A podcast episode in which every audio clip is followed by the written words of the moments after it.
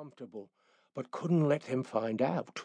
Don't forget that many of them had been living off and on at the Algonquin for 20 years or more, and they wanted no changes. Grandpa had become a bona fide Boniface, the expression for innkeeper that often described past Algonquin owner Frank Case. Grandpa proved a worthy successor. He liked to be called by the authoritative name Ben B. Bodne and loved using the initials BBB on engravings, though privately he admitted that he never really had a middle name, and the B in Ben B. Bodne stood for baloney. He was the rare hotel owner who told his steward the bills for meat and other foods weren't high enough. He wanted only the best meals at his hotel, still smarting from that salty boiled water that his mother called chicken soup. He was a tireless worker, always looking for new ways to modernize the Algonquin while retaining its Edwardian elegance. From the 1950s through the 1970s, he made the place a paradox, an old-fashioned hotel featuring new technology. Before they became commonplace, he installed such novelties as air conditioning and smoke detectors. He supplied the maids with walkie-talkies. He also made the Algonquin the first hotel in New York to use electronic key cards. However, he insisted on one cozy concession to the past, employing an elevator man when other hotel elevators were going automatic. Grandma Mary's strong claustrophobia probably clinched the deal. Busy as he was, he demanded time out during the baseball season.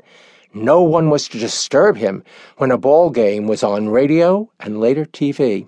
In fact, he often had up to 3 televisions playing, watching baseball, football, basketball, and/or golf tournaments. Meanwhile, the Algonquin was enjoying a renaissance. The visitors not only included New York show people, but members of the U.S. Supreme Court, international filmmakers, musicians, novelists, and, of course, everyday civilians. The hotel's 3 restaurants, the Rose Room, Oak Room, and Chinese Room, were hotspots for celebrity sightings. In addition, the Blue Bar was a favorite haunt of Tennessee Williams, Norman Mailer, William Saroyan, and John Cheever.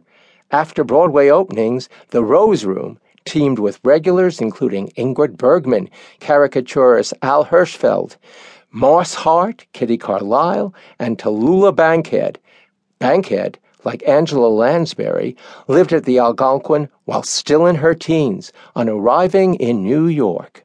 Before openings, critics like George G. Nathan, Walter Kerr, and H.L. Mencken would gather. Mencken called the hotel the most comfortable hotel that I have ever found in America, and God knows I've seen a lot of them. Visiting as well were original roundtablers, members of the Algonquin Roundtable, such as Dorothy Parker, George S. Kaufman, Mark Connolly, and various Marx Brothers. To wit, the hotel remained the stomping ground of writers from The New Yorker magazine, including its editor, Harold Ross, and his successor, William Shawn.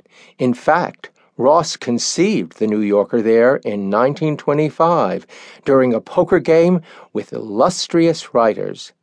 Tony Cicciello, the hotel's veteran bell captain, reported, "When I first came here at night, when you walked down the halls, all you heard was typewriters.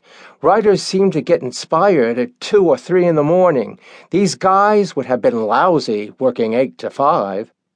Grandma Mary basked in the glitter and the glamour. Where else could she enter the elevator alongside William Faulkner and Thornton Wilder and introduce them, saying, 'Don't you 2 boys know each other?' And what neighbors the Bodneys had. Every day was like a TV episode featuring great guest stars.